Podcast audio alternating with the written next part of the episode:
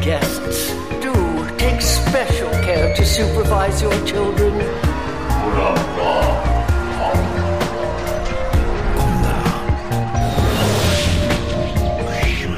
Het is weer ochtend in Pretparkland. Goedemorgen pretparkland en welkom bij je ochtendelijke pretpark podcast. Mijn naam is Aaron Taats en Dennis Jans en ik hebben het vandaag over dino's in Plopsa.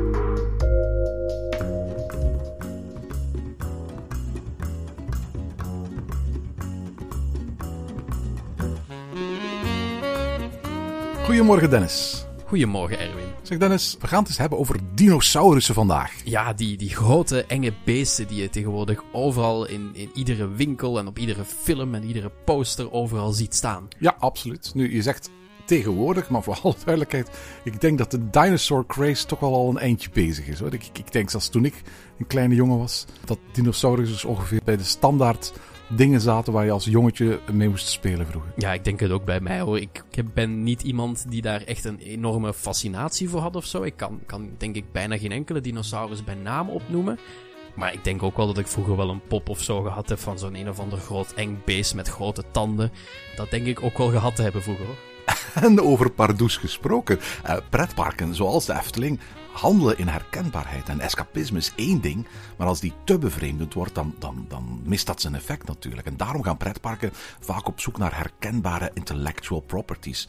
Of, als daar geen budget voor is, dan kleden ze hun parken graag aan met steeds weer datzelfde handjevol aan thema's. Cowboys en westerns, eh, jungle en avontuur, magie en toveren, ridders en draken, ruimte en ruimtevaart, spoken en griezels. En ook dinosauriërs zie je in heel veel parken als thema, themagebied of attractie terug. Hè? Ja, en, en mag ik wel zeggen dat zeker sinds een, aantal jaren geleden toch wel uh, het thema dino's ik persoonlijk meer associeer met goedkopere, kleinere lokale parken die niet echt enorme budgetten hebben om hun attracties aan te kleden. Ja, dat zou best wel kunnen hoor. Omdat, um, weet je, um, ik ben een aantal keer op zo IAPA-beurzen geweest, zowel hier in Europa als in Amerika. En um, dat, dat thema dinosaurus is zo populair dat daar echt een hele markt voor bestaat van bedrijven die uh, vaak in China uh, heel goedkope, maar best wel indrukwekkende uh, dinosaurus poppen en, en dinosaurus animatronics en dinosaurus decoratie verkopen. En als je zo op zo'n IAPA-beurs bent, dan zijn er hele stands vol met brullende, bewegende, gillende dinosauriërs.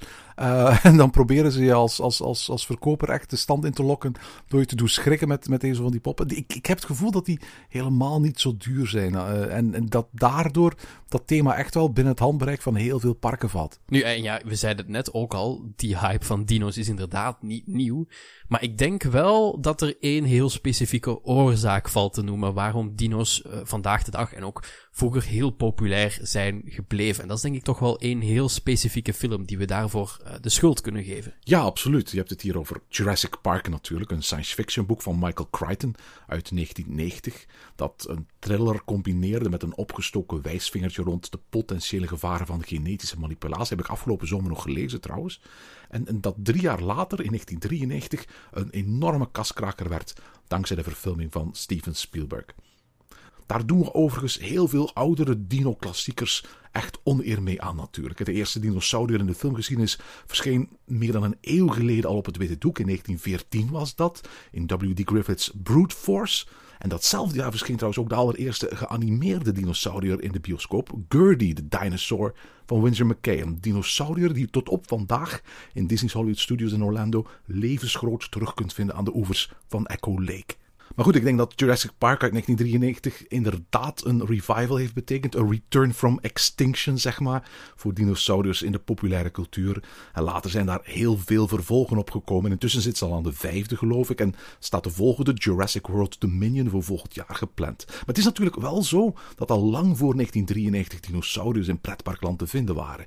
Ik weet bijvoorbeeld dat als je vroeger naar Bobbejaanland ging, dat je daar een oldtimer parcours had. Een soort oude tuffer op de plaats waar nu de El Rio is.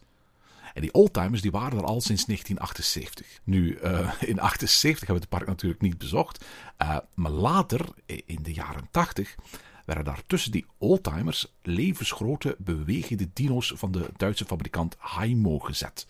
En toen de oldtimers in de jaren 90 moesten worden gesloten, heeft Bobby Allen die, die, dino's nog een tijd lang verhuisd naar het grasplein bij Kinderland, waar momenteel dat, dat houten doolhof staat. Maar van pakweg 1983 tot in de jaren 90 was dat Oldtimer van Bobby Allen dus een van de grote dino-attracties in België. Ik was afgelopen zomer in, in. Daar gaan we binnenkort nog een ochtend in pretparkland aflevering over maken. En ook daar is een soort van dinosaur adventure walkthrough attractie. Waar je eigenlijk op de muziek van John Williams voor Jurassic Park door een soort van jungle gaat wandelen. En allemaal bewegende dinosauriërs tegenkomt. Er is zelfs een John Hammond animatronic. Dus echt letterlijk al geïmiteerd uit, uit de film. Uh, die een introductie geeft op de, op de walkthrough. Uh, en, en dinosaurus uh, worden ook vaak ingezet om op een tijdelijke manier um, um, voor een infill te zorgen. Ik weet dat in 2018 er een heel um, parcours in Paradise was, was uitgezet. Uh, met beweegde animatronics uit, uit China. ik geloof in 2019 had ze het ook in, in Duineral. En afgelopen winter had Plankendaal uh, een, een soort van Mechelse variant van het succesvolle China Lights, de Zoo van Antwerpen, gepland. Onder de naam Dino Lights. Met allemaal lichtgevende Chinese lantaarns in de vorm van levensgrote dinosauriërs. Is uiteindelijk door de coronacrisis geannuleerd. En zullen we misschien wel terug zien komen op het einde van, van, van dit jaar. Maar ook daarin is het zo dat, dat dinosauriërs um, opdoken. Dus, dus alomtegenwoordig eigenlijk. Maar uiteindelijk zijn ook heel wat dino's terug te vinden in de grote pretparkspelers op deze aarde. Bijvoorbeeld ook bij Disney. Ja, absoluut. uiteraard ook bij Universal. Hè, want die hebben natuurlijk die film Jurassic Park uitgebracht. En die hebben in zo'n beetje alle Universal parken Jurassic Park of Jurassic World themagebieden. Uh, maar ook in, in, in, in, bij de Disneyparken. Ik bedoel, uh, in, in, Walt Disney World heeft elk park zelfs dinosaurussen. Van de dinoskeletten waar je langs en onder gaat in Big Thunder Mountain. Tot de, de, de, de dino-scènes in the Universe of Energy. Die zouden heropduiken in de Cosmic Rewind attractie die volgend jaar opent in Epcot. En dan heb je een, een heel Dinoland USA gedeelte in Animal Kingdom met een eigen Dinosaur Dark Ride. Um, en dan heb je een, het T-Rex restaurant in, in Disney Springs, waar je eet en drinkt tussen enorme animatronic dinosauriërs. Er is een Brachiosaurus float in de Electrical Water Pageant, de waterparade, de lichtjesparade op het water, die elke avond op de Seven Seas Lagoon uitvaart. En uiteraard is het zo dat in alle parken met een Toy Story Land of Toy Story attractie, daar heb je natuurlijk Dinosaur Rex, hè, uh, wellicht de uh, meest hectische scène in Toy Story Midway Mania heeft een dinosaurus in als, als, als, als hoofdpersonage. Rex en Trixie's Dino Darts. In Parijs heb je behalve de dino-skeletten in Geyser Country ook Rex in Toy Story Playland natuurlijk. Het hoort gewoon bij die, die, die pretparktopen, zoals cowboys, ridders, kastelen, vikingen, elfen, trollen, kabouters, uh, ruimtevaart, duizend in nacht. Um, en we hebben die ook uh, in, in België zien opduiken. Hè? Ja, zeker. En toen ik vorige zomer uh, nog door de geopende pretparken rondliep, uh, kwam ik eigenlijk toch wel eens uh, nog een keer extra tot die realisatie. Aangezien ik afgelopen zomer in twee Plopsa-parken ben geweest, namelijk Holiday Park en Plopsaland te Pannen. En in Holiday Park ging in 2020 een nieuwe attractie open, althans een re rethematisatie van de oude Rapid River die ze daar hebben, van Intamin. en dat werd ineens ook Dino Splash. En terwijl ik daar rondliep, bedacht ik me, tja, dit is nu al de derde Dino Splash die ik doe in iets minder dan een jaar tijd. Dus die dino's beginnen Plopsaland en alle Plopsa-parken ook wel een beetje over te nemen. Ja, inderdaad. Nu, voor alle duidelijkheid, volgens mij heeft Studio 100 geen IP met dinosauriërs. Maar het is wel zo dat ze dat woord, of die merknaam Dinosplash, echt als een soort van IP inzetten in, in, in al hun parken. Of althans, nu al in drie van, van, van de parken die ze, die, die ze hebben. In Holiday Park is daar dus de, de oude Donnervloeze, de, de, de Donderrivier, die Intamin Rapid River uit 1984, die ze dit jaar geherthematiseerd hebben. Uh, ook in Plopsland is er een Dino Splash. Dat is de oude boomstammenwildwaterbaan, het kasteel van koning Samson. En in Plopsaco is het zo dat je al sinds 2015 kunt glijden door drie waterglijbanen. En um, ook die zijn gethematiseerd met dinosaurussen naar Dino Splash. Ja, en dat vond ik eigenlijk wel iets heel interessants. Voornamelijk vanwege deze reden. Kijk, Plopsa kennen we natuurlijk allemaal van Samson en Gert, tegenwoordig Samson en Marie.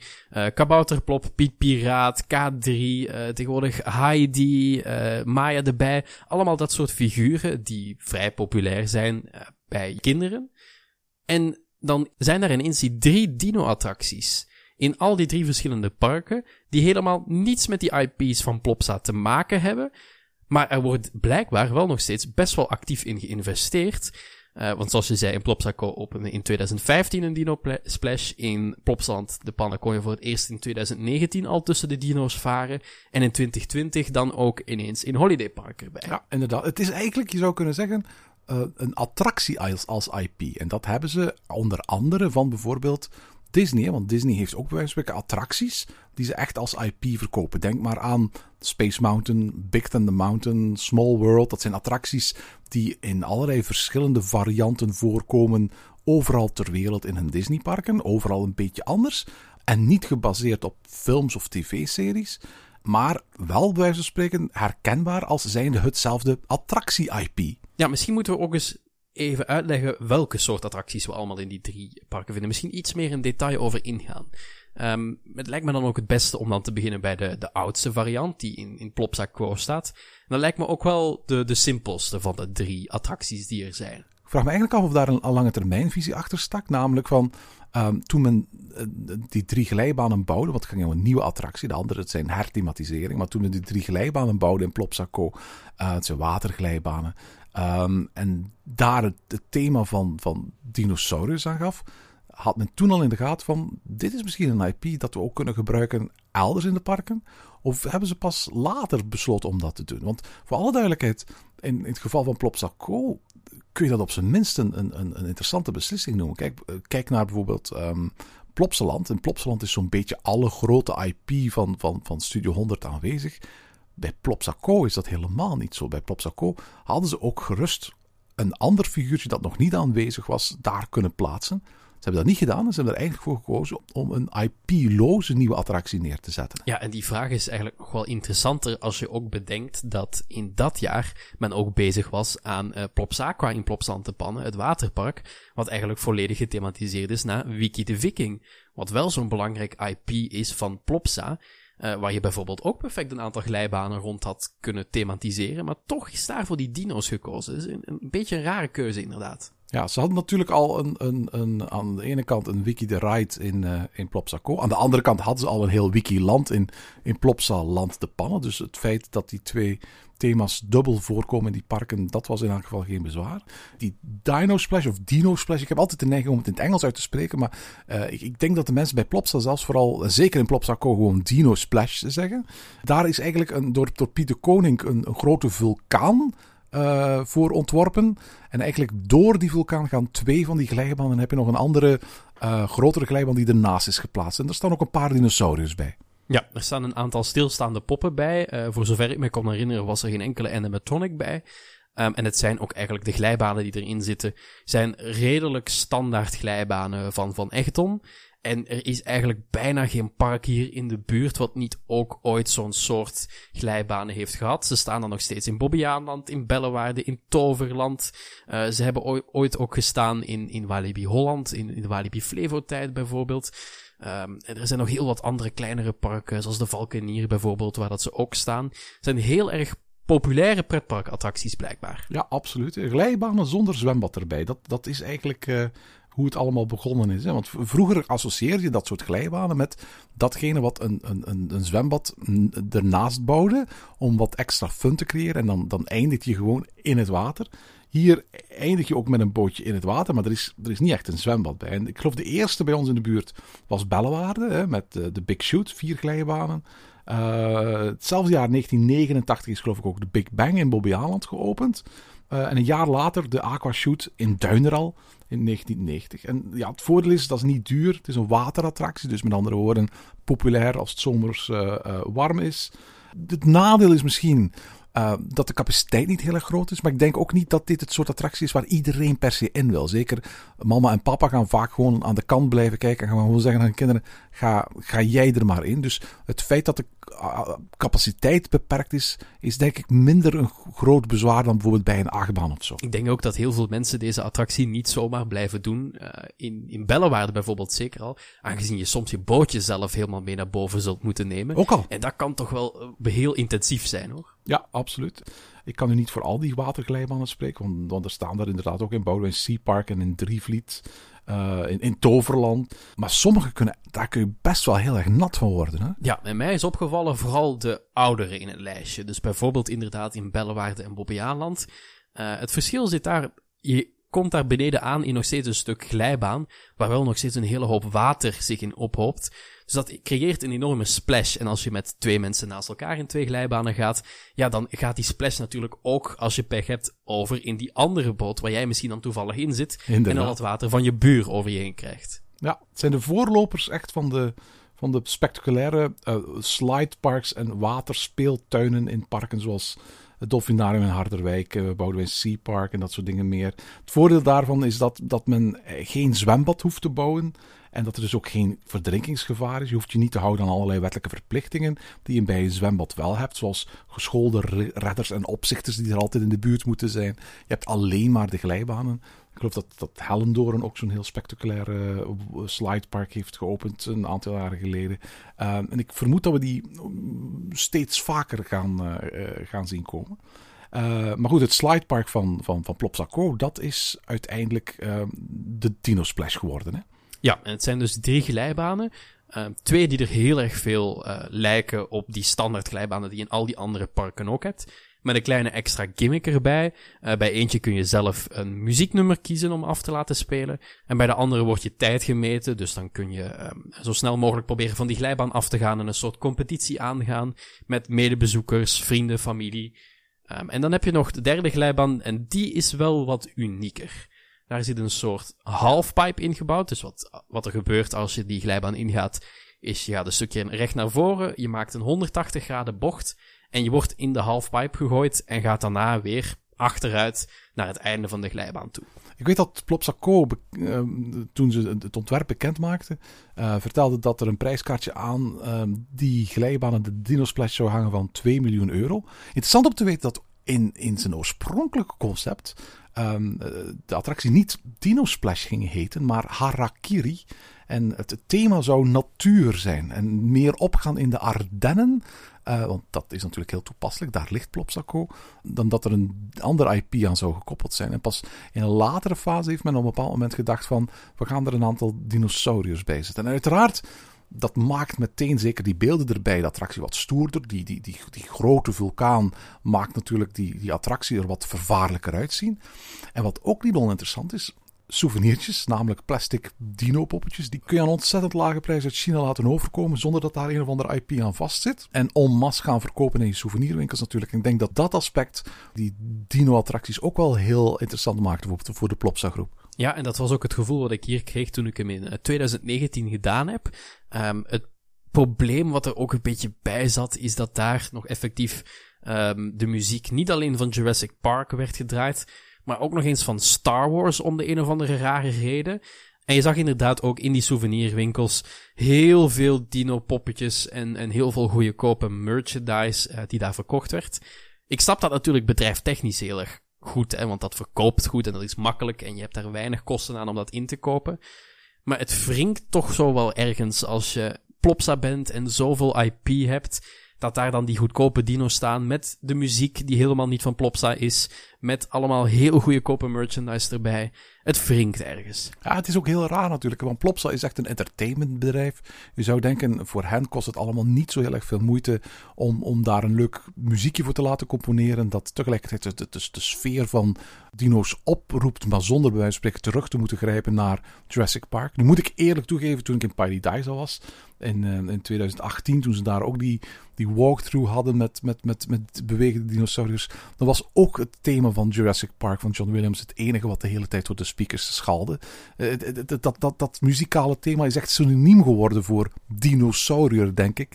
Het is, het is makkelijk natuurlijk. Met, met, met een paar noten laat je mensen weten waar het allemaal om draait. Ook al vraag ik mij eigenlijk af in hoeverre bij wijze van spreken bij de doelgroep van Plopsaland, pakweg een 5, 6, 7, 8-jarigen die, die muziek van Jurassic Park, laat staan de film Jurassic Park zelf, nog bekend is. Ja, en dan zeker bijvoorbeeld in, in Plopsaco, wat natuurlijk een heel klein park is, wat denk ik nog een, een kleinere doelgroep heeft dan Plopsaland de Pannen. Kijk, in Plopsaland de Pannen heb je ook nog een Anubis en een Super Splash uh, en een Heidi de Ride die al iets spectaculairder zijn, waardoor dat je bredere uh, doelgroep hebt. Maar hier in Plopsaco, ja, het spectaculairste, dat zijn die twee achtbanen. En dat zijn wel hele duidelijke familie-achtbanen. En daar heb je eigenlijk het grootste gedeelte van het park ook wel mee beschreven, uiteindelijk. Hier is dat echt, denk ik, wel gericht op die hele kleine doelgroep van zes, zevenjarige, uh, niet al te oude kinderen, die zich nog kunnen vinden in dat Plopsaco en gefascineerd zijn door die dino's. Zeg, we hebben nu al heel lang gepraat over een paar glijbanen, een paar waterglijbanen. Dat is niet van onze gewoonte in Hoogte in Pretparkland. Uh, misschien moeten we eens een, een, een, wat spectaculairdere attractie bekijken. En dan, dan stel ik voor dat we naar de tweede Dino Splash of Dino Splash gaan van de Plopsa groep. En dat we daarvoor naar, uh, naar Plopsaland in de Pannen gaan. Want daar is hij eigenlijk als eerste geopend. De, de, officieel was de openingsdatum 2020. Maar eigenlijk is het zo dat de Dino Splash in Plopsaland, een, een rebrand zoals ik al vertelde van hun, hun boomstammenrivier, eigenlijk al geopend in 2019. Ja, in 2018-19 is dan de oude kasteelthematisatie die er al stond vanuit het Meli-tijdperk afgebroken en zijn dan de dino's en de grote vulkaan eromheen gebouwd. Ja, inderdaad. Het gaat om een splash van Mack Rides uit uh, 1989. En, en, toen die opende in Meli Park in de Pannen, want Plopsaland was vroeger een ander park, Meli Park, was het de hoogste boomstammen wildwaterbaan van de Benelux. Oorspronkelijk ging dit Splashdown heten. Dat was um, uh, hoe de familie Florizone de, de attractie als eerste wou branden. En er zijn zelfs nog folders en aankondigingen gedrukt. Ik heb zelfs zo'n foldertje. Uh, waarop echt staat nieuw 1989 de Splashdown. Maar enkele maanden voor de opening werd die naam uiteindelijk ingekort tot de Splash. 520 meter lang, 16 meter hoog. Daarmee de hoogste van België. En dat record heeft Meli Park kunnen houden tot in 1995 de Flashback en Walibi openging, die 23 meter hoog was en iets langer ook trouwens. Walibi Belgium had, had trouwens twee wildwaterbanen voor, die, voor de Flashback. De Rio Grande uit 78 en de Rio Salto uit 1986. Uh, de Rio Salto was de hoogste, 15 meter. Uh, en die in Meliepark was dus 1 meter hoger. En dat is trouwens iets wat heel interessant is in de geschiedenis van Meliepark. Of in de geschiedenis van pretpark in het algemeen. Hoe, hoe men vaak records probeert te breken door net gewoon dat ene metertje hoger te zijn dan de concurrenten. Dat was heel erg duidelijk dat dat ook de bedoeling was van, van, van die splash down of van de splash in Melieparks. Men wilde de hoogste hebben van België, maar men hoefde daar dus maar één metertje hoger voor te gaan dan de, de Rio Salto die op dat moment in, in Walibi Belgium stond. Hè. Um, overigens kun je die, die Rio Grande nog altijd doen uit Walibi Belgium. Hij werd uiteindelijk verplaatst naar Walibi Sudest in 96 en daar opnieuw gebouwd en gethematiseerd als de Drakkar. En dat park wordt, als ik me niet vergis, volgend jaar een Waligatorpark. Maar daar staat de oorspronkelijke uh, wildwaterbaan, boomstam wildwaterbaan die in Walibi Belgium stond. Ja, en misschien moeten we er ook bij zeggen dat dit echt een rethematisatie was. Er zal vast een beetje naar de techniek gekeken zijn, maar in principe is dit nog steeds volledig dezelfde attractie als die vroeger ook was. Ja, klopt. Hè. Die is, oorspronkelijk had hij gewoon een soort van kasteelthema. Um, een, een, vrij mooi kasteel trouwens, die langzaam maar zeker een soort van ruïne werd. En dat was een thema als een ander. Uh, naarmate de geschiedenis van Meli verder ging. Um, toen Plopsaland openging, hebben ze die geherthematiseerd naar het kasteel van koning Samson. Naar een liedje uh, van Samson en Gert natuurlijk. Omdat er wat wapenschilden uh, opgehangen van de belangrijkste figuren van, uh, van Samson en Gert. En, en men heeft op, op een heel eenvoudige manier dat kasteel een beetje opgeknapt. Maar men heeft daar nooit super veel moeite van gedaan. Want van in het begin van Plopsland wist men dat men op een bepaald moment dat kasteel van koning Samson, die boomstammetjes, zoals die uiteindelijk later is, is genoemd, gaan herthematiseren. Het heeft uiteindelijk tot 2018 geduurd voor men die beslissing genomen heeft. In 2019 Um, toen eigenlijk dat kasteel van koning Samson, dat kasteel van de Splash in, in Meliepark, volledig hebben zien verdwijnen. Um, dat baan is echt gestript tot alleen maar de, de goot uh, over het water. En daarna is daar rond een, een volledige ja, Jurassic Jungle gebouwd met dinosauriërs. En vanaf het najaar van 2019 konden bezoekers aan Plopsaland dan de Dino Splash een soort van avant-première gaan bezoeken. Hè? Ja, ik heb dat toen de tijd ook nog uh, gedaan in 2019 en uh, in 2020 ook. Uh, terwijl dat de attractie officieel open zou moeten zijn. Ik heb de attractie zelf maar in 2020 gedaan. Was er veel verschil tussen de versie in 2019, die al in al van première openging, en de versie zoals die in 2020 voor bezoekers toegankelijk was? ik heb er vrij weinig gezien. Uh, het zullen misschien een paar rookeffecten geweest zijn die nog niet aanstonden of zo. Maar over het algemeen was die attractie wel al klaar in 2019. Er zijn misschien nog een paar dino-poppen bijgebracht en ze bewogen niet toen ik er was in 2019. Maar dat was eigenlijk wel het, grootste verschil. Ja, want ik heb ze al alleen maar gezien natuurlijk met rookeffecten en met bewegende dinosauriërs. Um, en, ik moet eerlijk toegeven van, um, um, ik vond het best wel een indrukwekkende upgrade. En dat heeft deels te maken met de verloederde staat waarin de attractie zich jarenlang heeft bevonden. Dat, dat, ik echt blij was dat, dat, dat die, die, die, die schandvlek op dat park eindelijk eens ernstig was aangepakt. en ook al is het een thema dat zich misschien niet 100% op zijn plaats voelt daar, ik, ik, ik vond het echt wel een serieuze upgrade. Ik was iets minder enthousiast. Beide keren toen ik eruit kwam. Um, het eerste jaar heb ik dat nog een beetje weggeveegd, omdat de attractie in avant-première, in soft opening was. Uh, maar ook in 2020 toen ik eruit kwam. Er zijn zeker een aantal positieve punten. Je haalt er al een paar aan. Het is inderdaad een upgrade. Het is beter dan wat het was. Uh, de wachtrij is op een stuk mooiere plek neergezet. Je ziet veel meer van de attractie. Er, is, er gebeurt meer rond de attractie. Maar ik heb een aantal punten waar ik, waardoor ik nog steeds niet echt enthousiast word van deze upgrade eigenlijk. En dat ik eigenlijk liever iets anders had gezien dan dit. Alright, laten we het daar zo meteen over hebben. Misschien moeten we voor de luisteraars die de attractie nog niet gezien hebben, uh, kort eventjes beschrijven van, van um, hoe de attractie er nu uitziet. Hè? Want dus het kasteel, de kasteelruïne waar je vroeger instapte, die is helemaal weg. En die is nu bij wijze van spreken een soort van, van, van overdekte jungle geworden. Uh, op ongeveer dezelfde plaats als waar vroeger de ingang was, heb je nu een nieuwe ingang. En zodra je die ingang binnenwandelt, kom je eigenlijk in een groot junglegebied uit. Je hoort aan uh, de geluidseffecten die er spelen, aan de, de, de dreigende muziek die er speelt, dat je een soort van, van uh, oerwoud binnenwandelt met, met rare creaturen. Hier speelt overigens geen muziek van, van John Williams. Dat is in elk geval al een, een, een pluspunt. En zodra je eigenlijk die, die wachtrij binnenwandelt, dan word je niet meer bij wijze van spreken met een, via een meandering meteen richting het station gebracht. Maar je maakt eigenlijk via een heel parcours met, met, met hangbruggen en, en paadjes door de jungle. Een soort van wandeling langs, over en door uh, het hele gebied waar de attractie in ligt. Hè? Ja, en dat is nieuw. Vroeger had je eigenlijk geen zicht op uh, het gebied van de attractie uh, na de eerste drop, zeg maar. De attractie bestaat uit twee drops. Na de eerste drop uh, kronkelt de attractie nog een beetje door naar de tweede lifthill. En daar had je vroeger eigenlijk niet echt een zicht op, tenzij je in de draak toevallig voorba- voorbij reed.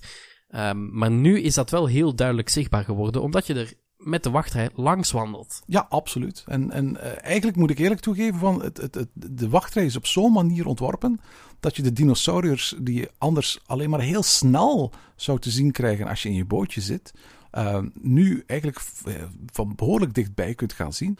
En dat vond ik eigenlijk persoonlijk heel erg tof. Ook het feit dat er gewerkt wordt met hoogteverschillen. Dat je dus eigenlijk bij spreken op een bepaald moment echt over de wildwaterbaan uh, aan het stappen bent. En dat het tegelijkertijd niet volgehangen is met allerlei netten. Wat veel parken zouden doen in hetzelfde geval. Dat vond ik echt wel een plus. En ik moet eerlijk toegeven, van, van, ik vond het een heel sfeervolle en, en, en toffe upgrade van de wat saaie heen en weer wachtrij die er vroeger was. Ja, en laten we eerlijk zijn, wij worden allebei een stuk enthousiaster als er een betere plek is om onze camera's uit te halen. Uh, en dat heb je hier absoluut. Hè. Hier is een veel betere plek om foto's en filmpjes van de attractie te maken. Maar ik ga daar wel iets bij zeggen. Dat is, voor ik het park bezocht in het echt, had ik er inderdaad ook al foto's en, en, en, en vlogs van gezien. Um, en toen vond ik het allemaal heel erg kunstmatig, heel erg plastic uitzien. Ik moet eerlijk toegeven, heeft het te maken met het feit dat, dat sinds die foto's online waren gekomen, het gebied meer begroeid is. Dat de natuur wat de kans is had gekregen om wat te ademen. Dat ik het er in het echt een stuk beter uit zag zien dan foto's mij die indruk gaven. Nu moet ik wel toegeven dat ik zelf toen ik achteraf mijn foto's bekeek, zoiets had van. Ik weet nog altijd niet of die foto's een, een juiste indruk geven van hoe die attractie eruit ziet. Maar dit is een voorbeeld van zo'n attractie die misschien minder goed vastpakt op foto's dan, dan dat ze er in werkelijkheid uitziet. Ik moet zeggen, de natuur is inderdaad over dat ene jaar een, een stuk gegroeid en ziet er wat mooier uit. Maar dat is uiteraard bij iedere attractie wel zo. Um, ik vond het in het echt jammer genoeg ook nog wel redelijk goed goedkoop en, en vlak uitzien. Ik had meer verwacht van Plopsa wat dat betreft. En waar zit het probleem dan volgens jou? Zit het bij de animatronics? Zit het bij de thematisering? Zit het bij de aankleding? Het, het zit bij meerdere dingen. De animatronics zijn er zeker een deel van, want hoewel ze nu wel bewogen, toen ik er was in 2020, vond ik het nog steeds redelijk goedkoop. Um, en, en misschien niet echt de kwaliteit die ik meer begin te verwachten bij Plopsa. Nu moet ik ook wel toegeven, Plopsa is nu ook niet echt het park waar dat je enorme animatronics gaat tegenkomen, die van gigantische kwaliteit zijn. Ja, ik wou net zeggen, ik wou net zeggen wat voor standaarden verwacht je van Plopsa uiteindelijk? Uh, behalve wat, wat eenvoudig bewegende kabouters in Bos van Plop. En her en daar is een hele eenvoudige animatronic. Denk maar aan bijvoorbeeld die van de draak uh, bij, bij, bij het kasteel van de draak. Uh, veel animatronics hebben zij niet. De meeste poppen die ze staan zijn van die grote polyester dingen die gewoon uit één stuk gegoten zijn en klaarstaan voor de volgende Instagram foto. Ik, ik zou een stuk verder willen gaan, maar zonder daarmee eigenlijk in overdrijvingen terecht te willen komen. Maar sommige van die, van die animatronics bij Dino horen bij de allerbeste animatronics van heel Plopsaland. Van Plopsaland denk ik inderdaad wel komt inderdaad omdat de standaard in het park niet enorm hoog ligt. Maar je moet wel realiseren dat Plopsa ondertussen een park is waar uh, meer dan een miljoen bezoekers per jaar naartoe komen. In normale omstandigheden uiteraard. Um, en tot wel zeker de topspelers van België en ook wel daarbuiten behoort ik verwacht van zo'n park wel al iets meer dan, dan een goedkope bewegende dino, die ik ook zou kunnen tegenkomen in een park wat aan de onderkant van de bezoekersaantallen ligt. Ik snap die opmerking heel goed. Aan de andere kant is er een bepaalde plopsa-standaard van thematisering die wat mij betreft niet meteen een, een, verwachtingspatroon van, van animatronics oproept. Dus van, om die reden heb ik er mij eigenlijk niet aan gestoord. Ik bedoel, ik denk dat mocht, mocht, uh, mocht de Efteling een nieuwe attractie openen en dit soort animatronics presenteren, dan zou ik zeggen van Efteling, wat is er aan de hand? Maar als je bekijkt binnen het grotere geheel, vind ik niet dat de dino's in, in, in uh, Dino Splash er op een negatieve manier uitsteken. Nee, daar ben ik wel met je eens inderdaad. Het, is, het, het past wel binnen, binnen Plopsa. Um, misschien heb ik dan wel wat hogere verwachtingen van parken in het algemeen binnen die regionen. Um, maar binnen Plopsa inderdaad, er is geen hoge standaard voor animatronics. Ik hoop dat die er ooit wel nog komt, want ik ben grote fan van animatronics. Um, maar hier werd ik niet super enthousiast van. Maar goed, het was ook uiteraard niet het enige punt. Uh, als dat het enige was geweest, dan was het een, een, een klein minpuntje op het cijfer geweest. Um, ik merkte wel vaker bij de attractie dat er regelmatig goedkope oplossingen um, werden gebruikt. Zo is er bijvoorbeeld als je helemaal bovenaan komt, vlak voor de laatste drop, een scène waarin je um, ogen ziet knipperen, eigenlijk gewoon rode lichtjes ziet opflakkeren. En zelfs als die hele ruimte vol hangt met mist, zoals het in 2020 wel het geval was, zie je heel erg duidelijk hoe nep dat het is. Je ziet de, de, de, de lampen daarvan heel duidelijk hangen. Dat, was, dat zijn van die kleine dingen waar ik wel enorm teleurgesteld kan zijn in de kwaliteit van de attractie. Ja, nee, dat snap ik maar al te goed. Dat is, uh, in, in, dat opzicht uh, viel het mij ook op hoe, zeker als je eenmaal op de constructie bent, en dat, dat wil zeggen van op en langs en door de vulkaan gaat, want vooral duidelijkheid, het, het, het centrale, de centrale eye-catcher van het hele gebied is een, is een grote vulkaan die nog een beetje aan het, aan het roken is. Um, vond ik wel dat, dat je de constructie heel erg goed zag. Je, je, je wordt bij wijze van spreken heel vaak gewezen op de, de technische aanwezigheid van, van, van, van de attractie. Terwijl je als, als park er eigenlijk alles aan wil doen om die zo goed mogelijk bij wijze van spreken te verbergen. Uh, en ik denk dat die, die oogjes die jij nu gaf daar een klein voorbeeld van zijn, maar, maar op tal van andere plekken zag je technische onderdelen wel heel erg goed uh, zitten. En, en op zo'n manier dat je echt dacht van, dit had een ander park beter afgewerkt. Zal ik eens een concreet voorbeeld geven van de zichtbaarheid van die constructie? Zeg eens. Bovenaan in de vulkaan, vlak voordat je echt naar beneden stort, um, passeer je eigenlijk door een groot skelet van een enorme dino. En dat is ook een van de grote eyecatchers naast die vulkaan. Daar bovenop zit dan dat grote skelet waar je doorheen gaat. Maar als je er doorheen gaat, dan is het natuurlijk logisch dat je naar boven gaat kijken, want daar zit dat grote skelet. Waar je dus gewoon een, een, een draagbalk, is het volgens mij dat het zo ongeveer heet, correct me if I'm wrong. Je ziet die daar gewoon steken. En ik heb nooit een cursus Imagineering of, of pretparkontwerpen gevolgd. Maar dat is een absolute no-no, aangezien je weet dat iedereen naar boven gaat kijken, naar dat skelet toe. Dan denk ik, dit had zoveel beter gekund. Ja, dat is absoluut waar. En eigenlijk is inderdaad jammer dat, dat, dat Plopsaland anno 2019, 2020 niet de kans te baat heeft genomen om uh, ook daar de lat iets hoger te leggen. Ik vind nog altijd een geslaagde transformatie, daar niet van. Vooral wetende van, van waar, waar ze komen. En ik vraag me eigenlijk af naar, naar de, de nabije toekomst. En dan heb ik het natuurlijk over de Extreme Spinning Coaster die op dit moment gebouwd wordt. En met name de thematisatie daarvan. En dan vervolgens het, het nieuwe indoorgebied dat, dat gepland staat. Het Boomba Circus. Waar er onder andere ook een dark ride gaat komen. In hoeverre dat Plopsland wat dat betreft uh, de puntjes op de i gaat willen zetten. Op, op een manier die bij wijze van spreken aan de, de standaarden die we hier beschrijven uh, tegemoet gaat komen. Weet je wat ook een van mijn grotere problemen was um, bij deze attractie? Um, deze attractie stond vroeger, of was vroeger dus in een kasteelthema. Het staat tegenover het kasteel van de draak, nou de naam spreekt voor zich, en staat sinds 2017 naast het themagebied van Heidi the Ride, wat een soort Zwitsers thema is. Um, die twee kasteelthema's en Zwitsers thema, dat is geen 100% perfecte match. Maar het was ergens nog wel, het vloeide in elkaar over. Het voelde goed op een bepaalde manier. En nu staat hier ineens naast een Zwitsers bergdorpje en een kasteel een gigantische vulkaan met dino's. En dat heb ik altijd een heel rare keuze gevonden, aangezien daardoor het gebied meer detoneert dan het deed voor de upgrade. Aan de andere kant is het natuurlijk zo dat vanop het terras van vrouw Boltes kuche bij Max en Moritz eh, een Oosterse minaret zichtbaar is in de Efteling. En vanuit de Griekse tempel van Poseidon in Europa Park een Russische satellietontvanger.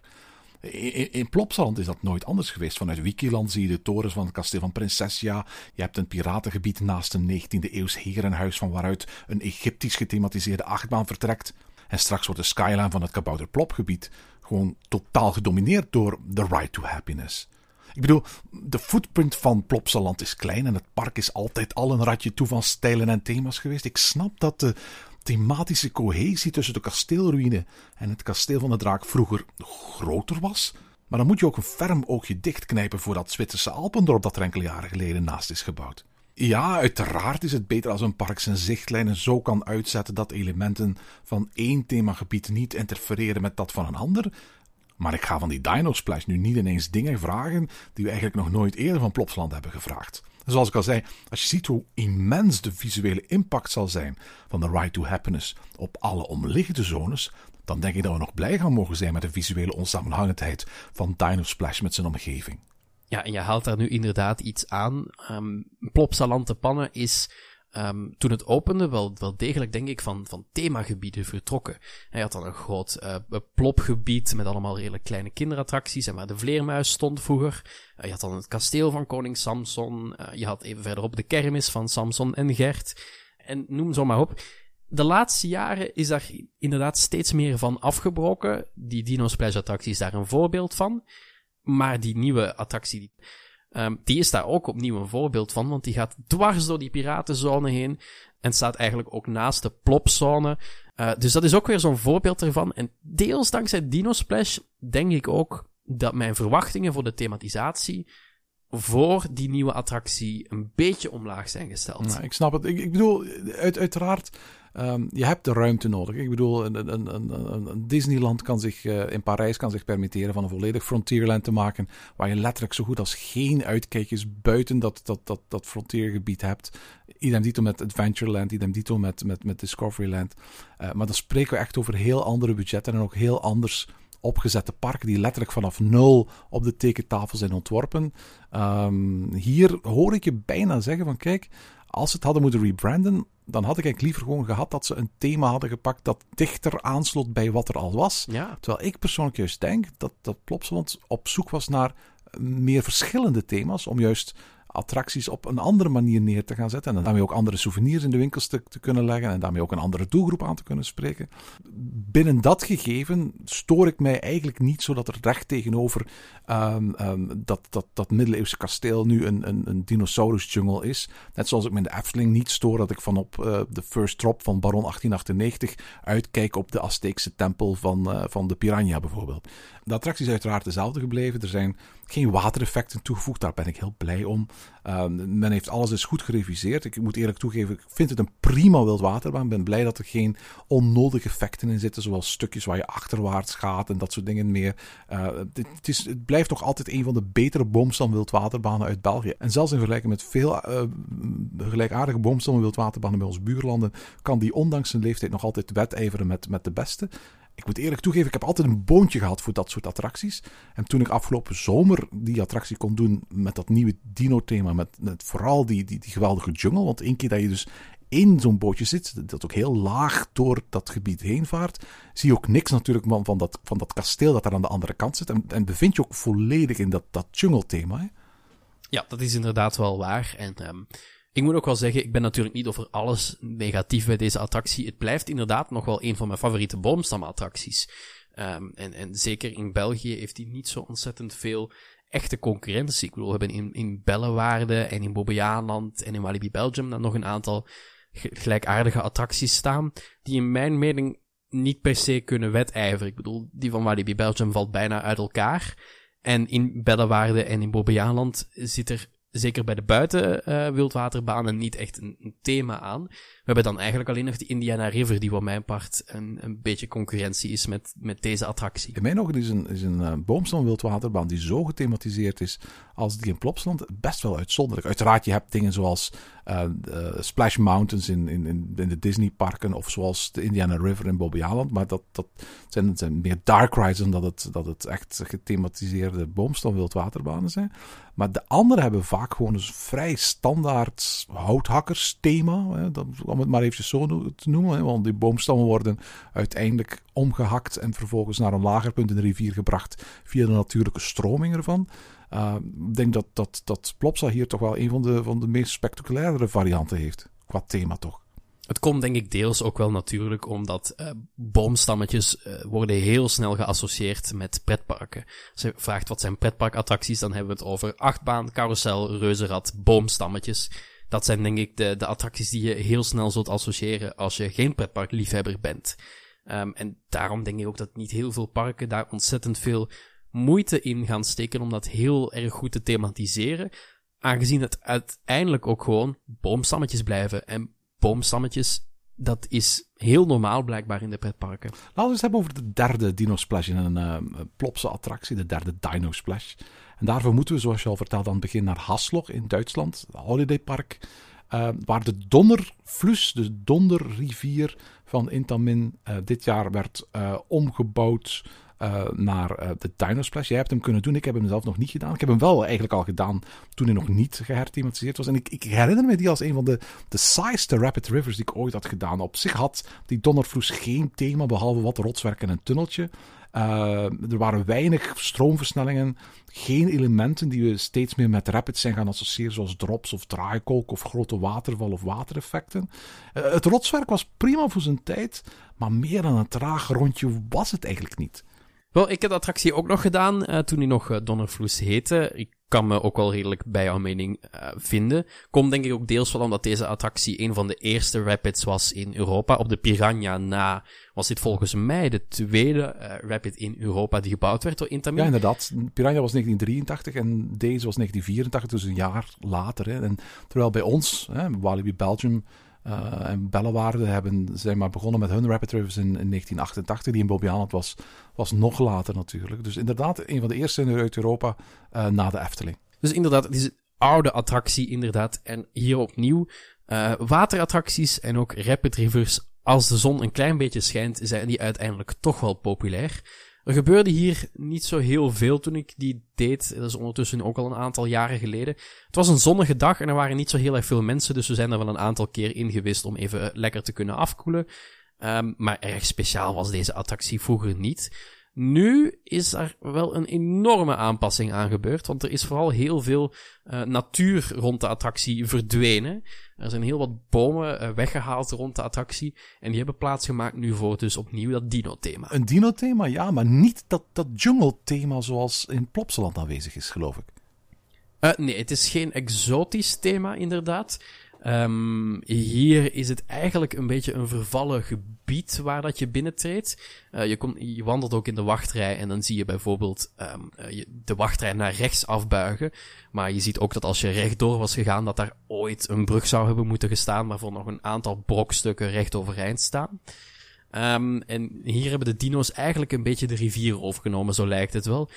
Ze lijken je een beetje te plagen onderweg. Hier en daar staan ook een aantal kleinere dino's die jou nat spuiten onderweg.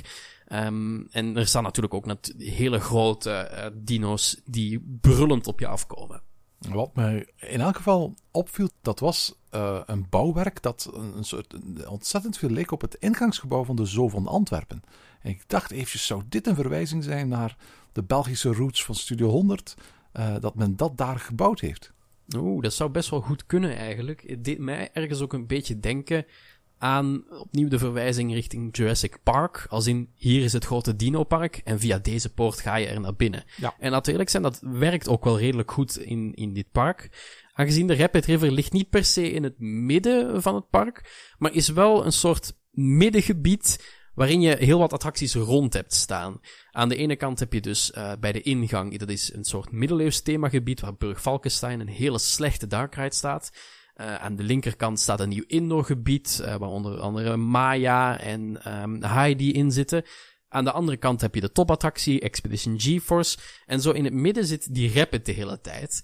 En die poort is dan zeg maar de grote ingang naar het park met alle dino's. Zo associeerde ik het eigenlijk een beetje. Uh, net als in Plopsland is het ook zo dat je dus, zoals je al vertelde, de dino's niet alleen maar zomaar kunt zien als je uh, in een bootje zit. Maar ook gewoon als je uh, rond de attractie loopt. En zeker ook als je, als je in de wachtrij staat. Ja, absoluut. Um, je ziet vanaf het pad uh, tussen de, de hoofdingang eigenlijk en de ingang. Um, zie je al meteen een groot golfslagbad en met een enorme dino die daar staat te brullen. Uh, dus dat maakt je natuurlijk al meteen warm om naar die attractie toe te gaan. Um, ook in de wachtrij staan een aantal poppen of zie je de schade die die dino's hebben aangericht uh, op de plekken waar dat ze geweest zijn. Dit is de derde Dino Splash die Plopsa ooit gebouwd heeft. De beste? Ja, denk het wel. Maar dat heeft er misschien net iets meer mee te maken dat ik de andere laag inschat. Niet per se dat ik deze heel hoog inschat. Um, het is wel echt de beste en hij ziet er het beste uit. En hier is het meeste geld ook wel gaan inzitten, gok ik zo'n beetje. Um, en dit is ook wel de, de meest grote upgrade die deze attractie heeft gekregen. Nu, uiteraard, Plopsaco was geen upgrade, maar toch, dit was wel de grootste verandering voor dat park. De rit herinnert mij, zoals ik net al vertelde, als was behoorlijk saai. Is die veranderd of verbeterd door de toevoeging van het thema? Uh, er zijn dus een aantal uh, poppen naast de baan geplaatst, ook waar dat wat uh, watereffecten in zitten. Um, verder is de rit niet heel erg aangepast en krijg je eigenlijk Um, nog steeds een redelijk standaard Intamin Rapids. Ook een beetje zoals de Piranha inderdaad. Um, de Piranha heeft een aantal kleine effecten rond de baan, maar is nu ook voor hedendaagse normen niet meer de meest spectaculaire uh, attractie die er staat. Ik denk dat ze allebei, de Piranha en uh, deze Dino Splash, nog steeds stevige attracties zijn die altijd nog wel populair zullen blijven zolang de zon een klein beetje schijnt. Nu, alle outdoorparken van, van, van de Plopsa groep, hè, dus Plopsaland in de Pannen, Plopsa Co in Stavelo en uh, Holiday Park in, in Haslog, die hebben dus nu een, een Dino Splash attractie. Maar dat zijn natuurlijk niet de enige Plopsa parken natuurlijk. Aan de ene kant hebben we ondertussen twee waterparken, hè, Plopsa Aqua in de Pannen en uh, Plopsa Aqua London Hanoi. Uh, maar we hebben ook een aantal indoorparken. Uh, denk maar aan Plopsa Indoor in Hassel, Plopsa Indoor in Koevoorden en het Poolse Maya-land leent dit thema zich ook voor attractie-rebrands of nieuwigheden in de indoorparken en de waterparken, denk je? Ik ben er bang voor. En daarmee heb je meteen, denk ik, ook wel mijn mening daar een beetje over gehoord. Um, aangezien, laten we eerlijk zijn, dit thema, die dino's, dat is tijdloos, is niet per se vastgebonden aan een IP waar dat je geld voor zou moeten afstaan. En is ook nog steeds wel populair. Het is stoer, het, het, het is uh, iets wat, wat heel veel jongere kinderen kan aanspreken. Wat me eigenlijk ook al meteen de vraag doet stellen. Kijk, al die drie attracties die we nu gehad hebben, uh, hebben iets met water te maken. Ik vraag me aan de ene kant een beetje af waarom dat die associatie daar zo mee is. Uh, en dat Plopsa met waterattracties en dino's de hele tijd combineert. Maar ik denk inderdaad wel dat als we zeker naar die waterparken um, in uitbreidingen gaan, gaan zien, of een waterattractie in het Poolse park, dat het best toch wel eens mogelijk zou kunnen zijn dat we meer dino-splashes gaan tegenkomen. Nu, misschien heeft het ook wat met inspiratie te maken natuurlijk. Um, de oorspronkelijke uh, Jurassic Park attractie, Jurassic Park The Ride, die in 1999 opende in Universal Studios Hollywood, was een waterattractie. Een spillwater zoals de Splash in Duineral of de Niagara en Bellewaarde. En dat geldt ook voor de Jurassic Park attracties in Orlando en in Japan. Overigens, zo verwonderlijk is dat niet. Die attracties zijn allemaal gebaseerd op een scène uit het allereerste Jurassic Park boek. Een scène die overigens uit de eerste film werd weggelaten. De attractie werd gelijktijdig met de eerste film ontwikkeld. En ontwerpen voor die attractie zijn trouwens als slides te zien op de achtergrond van een scène in de film waarin John Hammond zijn visie voor het park probeert te verdedigen. Universal Studios Singapore opende in 2010 dan een Jurassic Park Rabbit River attractie, ook al een waterattractie. En het is pas wanneer straks Universal Studios in Beijing opengaat, dat voor het eerst een Jurassic themagebied zal geopend worden zonder waterattractie maar met een simulator dark ride zoals Spider-Man en Transformers en met een mak inverted coaster zoals Arthur de Ride in Europa Park. Maar omdat tot nu toe alle Jurassic Park attracties van Universal waterattracties zijn, hebben ze dat bij Plopsa misschien ook gewoon doorgetrokken naar hun eigen varianten. Ja, inderdaad, dat is wel waar. Um, tegelijkertijd ben ik ook wel heel erg benieuwd naar, andere dino-attracties die iets meer doen dan, dan water. Die zijn er natuurlijk ook. In Animal Kingdom is natuurlijk Dinosaur. Uh, wat natuurlijk een spectaculaire dark ride is. Um, er zijn ook nog wat heel wat inderdaad kleinere parken die iets doen met dinosaurussen. Ja, we hebben het eigenlijk nog niet gehad over Madame Freudenreich in Europa Park, wat ook een dark ride is, hè? Ja, die heb ik inderdaad nog ook gedaan in de oude versie, toen het natuurlijk één grote uh, rip-off was eigenlijk van, van de Disney-attractie uh, Universe of Energy. Toen die daar nog stond als uh, Universum der Energie in Europa Park. En nu Madame Freudenreich, dat is een heel, heel apart thema wel. Ja, zeg dat wel inderdaad. Misschien om af te ronden, Erwin, nog wel de belangrijkste vraag. Zou jij het willen dat Plopsa nog meer gaat investeren in dit dino-thema? Weet je, ik kan me voorstellen als, als Plopsa ooit een van de bestaande indoorparken wil uitbreiden, of als er eens een nieuw indoorpark zal geopend worden, dat daar wel eens zou bijvoorbeeld kunnen zo'n zo'n indoor versie uh, van zo'n waterglijbaan zoals in Plopsaco zou kunnen verschijnen. Uiteraard kleiner, uh, niet met een vulkaan erin, maar wel met de dinosaurus-thema's, et cetera. Uh, een beetje zoals je die, die, die drakenslangen in, in, in, in, in Toverland hebt. Volgens mij is het iets wat relatief goedkoop is. En door het feit dat het een waterattractie is, echt wel een toevoeging zou kunnen zijn voor die, voor die indoorparken. Zit ik erop te wachten? Nee, want die indoorparken zijn ook niet mijn doelgroep natuurlijk. Maar ik kan best wel voorstellen dat daar nog een extra mogelijkheid ligt om, uh, om die Dino Splash ook, ook in die parken te gaan introduceren. Maar wat mij betreft, vooral duidelijk, ik ben in de eerste plaats gewoon pretparkliefhebber. Hoeft zo'n thema niet uitgebreid gecopy-paste te worden van park tot park. Het liefste bezoek ik parken die op zoek gaan naar een, een, een unieke eigenheid die van park tot park verschillend is. Ik snap dat als je een merk hebt zoals Plopsaland, dat een aantal dingen van park tot park moeten terugkomen. Maar ik vind het ook wel heel fijn als, als, als elk park voldoende onderscheidende IP's heeft, voldoende onderscheidende ervaringen en elementen. En wat mij betreft um, zijn er nog genoeg andere thema's beschikbaar dan dinosaurussen voor Plopsa om er de komende jaren attracties op te gaan baseren. Weet je, ik denk dat ik dezelfde mening deel uh, met jou. Het hoeft van mij absoluut niet. Maar ik begrijp de keuze langs de andere kant ook wel heel erg goed. En ik moet ook eerlijk toegeven, als ik zelf Steve van de Kerkhof was geweest, directeur van de, van de Plopsa groep, dan denk ik dat ik misschien zelf ook wel die keuze had gemaakt vanuit het, het oogpunt van het bedrijf. Als pretparkliefhebber en als bezoeker van de parken heb ik er niet zo heel veel behoefte meer aan om er nog eentje te zien maar ik begrijp de keuze wel ontzettend goed. En tot zover deze aflevering van Ochtend in Pretparkland. Volg ons via het Pretparkland op Twitter, Instagram en Facebook of mail naar ochtend.pretparkland.be. Ochtend in Pretparkland is de pretparkpodcast voor vroege vogels. Bedankt voor het luisteren en maak er een fijne dag van.